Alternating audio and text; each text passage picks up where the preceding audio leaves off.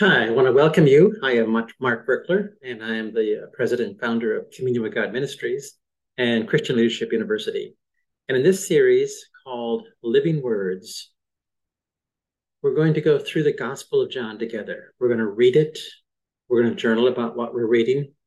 I'll share the journaling questions that I ask on the passage and what the Lord said to me, and then encourage you to either ask the same questions or, or ask some different questions uh, and let the Lord speak to you. So the Bible will be living in two respects. First of all, it, the Bible is a living word. And secondly, as God speaks to you specifically about the passages, it's living and applied directly to your life.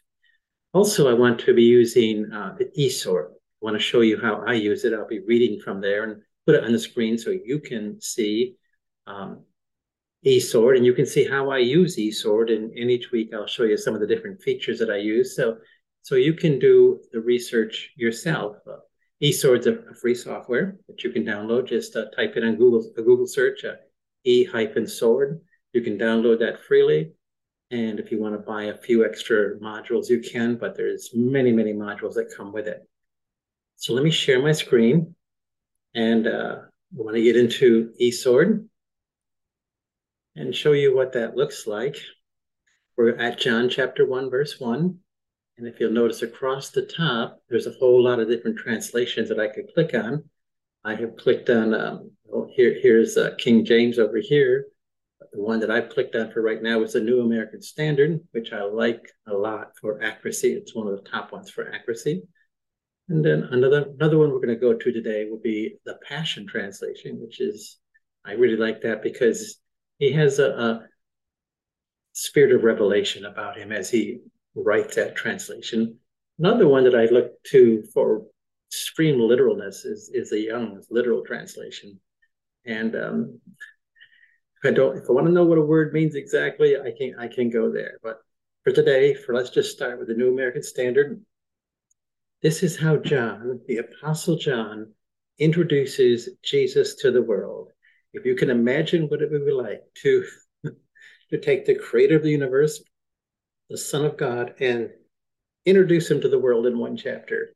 We'll see how he does that. We'll just read um, half of that chapter in this session. Then for tomorrow's devotion we'll we'll read the second half. In the beginning was the word. Jesus is called the word by by john. And the word was with god and the word was god he was in the beginning with God. All things came into being through him, and apart from him, nothing came into being that has come into being. In him was life, and the life was the light of men. The light shines in the darkness, and the darkness did not comprehend it. There came a man sent from God. His name was John. This is John the Baptist. He came as a witness to testify about the light, that all might believe through him. He was not the light, but he came to testify about the light. There was the true light which cometh into the world, and it enlightens every man. He was in the world, and the world was made through him, and the world did not know him. He came to his own, and those who were his own did not receive him. But as many as received him, to him gave he the right. To them gave he the right to become the children of God, even to those who believed on his name, who were born not of blood, nor of the will of flesh, but of the will of man, nor of the will of man, but of God. And the Word became flesh and dwelt among us, and we saw his glory, glory as the only begotten from the Father, full of grace and truth. John testified about him and cried out, saying, This was he of whom I said, He who comes after me is higher ranked than I, for he existed before me. For of his fullness we have all received and grace upon grace. For the law was given through Moses, but grace and truth were realized through Jesus Christ. For no one has seen God at any time. the only begotten God, God, who was in the bosom of the Father, he has explained him. All right, that's John's introduction to the Lord. I'd like to go over to the, I'm going to click on the Passion Translation here in the tab on the top. I'd like to reread this just so you can see. Let's actually go over here to the parallel trans, uh, tab where I have put three of these translations into parallel so you can read them all side by side.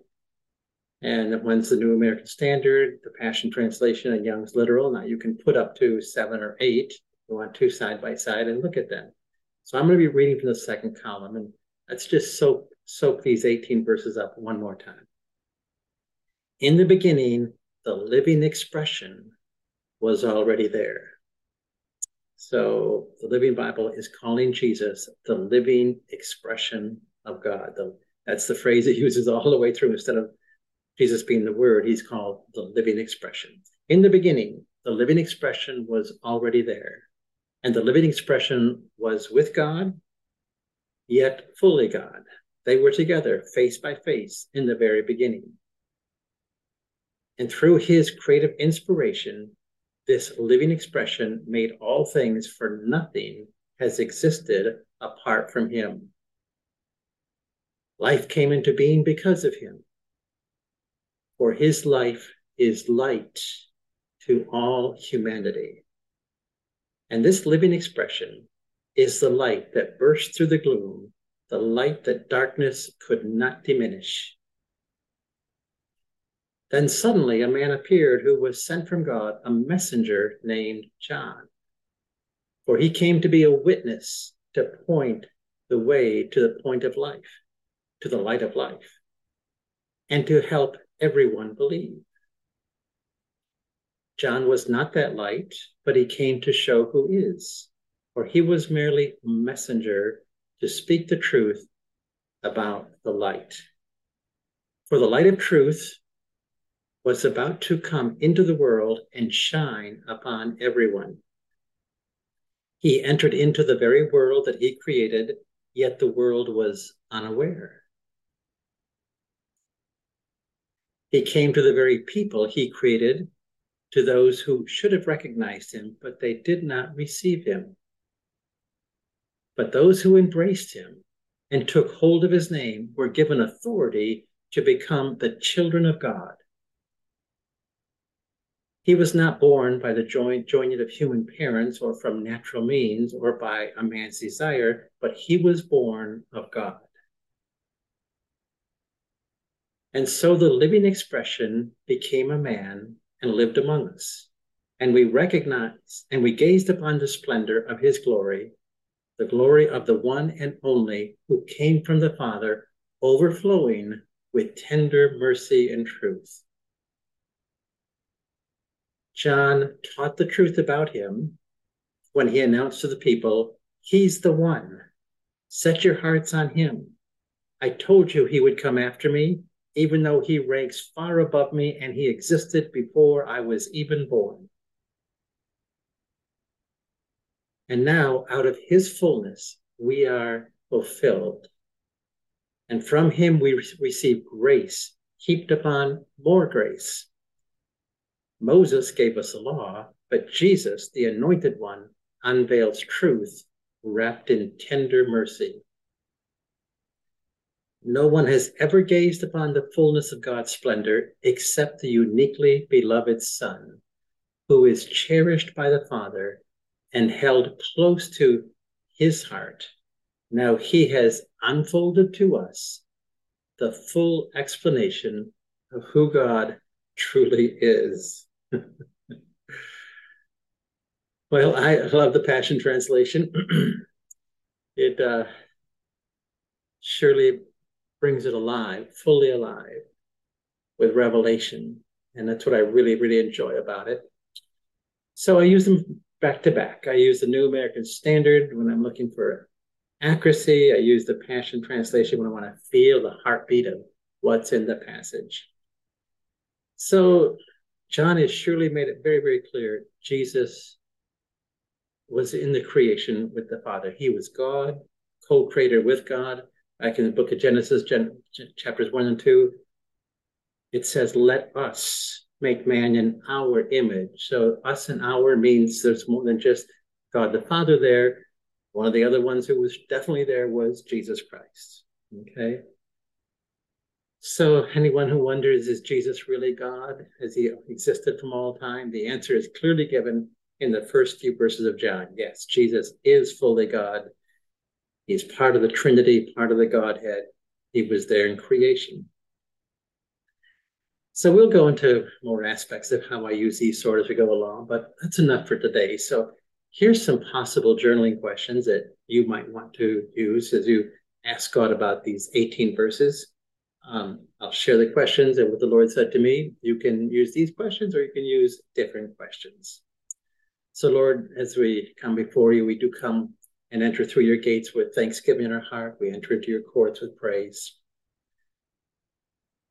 So, Jesus, how come your own children could not receive you since you were full of grace and full of truth? His answer to me was Mark, I never force myself upon anyone even though I'm their creator and sustainer and light and life, they must come to accept me by responding to the wooing of my spirit. I wait for people to respond to my love. Love never forces. Mark, when you meet with others, discern those who are hungry, hurting, and open to being wooed. Give, give yourself to them. That is what I did. Never force yourself or my love upon anyone. Offer it, and you will sense when their heart is open and want to hear more. If it is, then share more. That's what a friend does. Be their friend. and that is one of the questions I asked the Lord years ago. Lord, what is I sit next to a person in the airplane. Should I try to convert them? What should I do? He said, Mark, you should be their friend. So here's a description of what it means to be their friend. Another question I asked the Lord in my journaling about these 18 verses Lord, what do you want me to know about grace upon grace that I have received from you? Mark, my grace is my anointings, which gift you in unique ways and make you a special treasure to the world around you. By identifying these anointings and operating within them, you find pleasure and bring joy and blessing to those whom you touch. Each of my children is to do this. And the third question I asked the Lord about these 18 verses Lord, what do you want to speak to me from this passage? Mark, I am the way, the truth, and the life. No man cometh to the Father except through me. I am God. I coexist with God. I am part of the triune nature. This is clearly established in my word and in this passage. Many seek to deny it, but it's clear in my word. I am God and co equal with God, and I am the way to Him. All right, so how about if you spend some time journaling? Let me just review the questions. So if you want to ask these, you may. You may ask something different. Lord, what do you want to speak to me from this passage? Lord, what do you want me to know about grace upon grace that I have received from you And Jesus, how could your own children not receive you since you're so full of grace and truth? So, Father, we thank you for the living words which you speak to us. So, God bless you as you journal. We'll come back for another another day and do another do the the rest of John chapter one.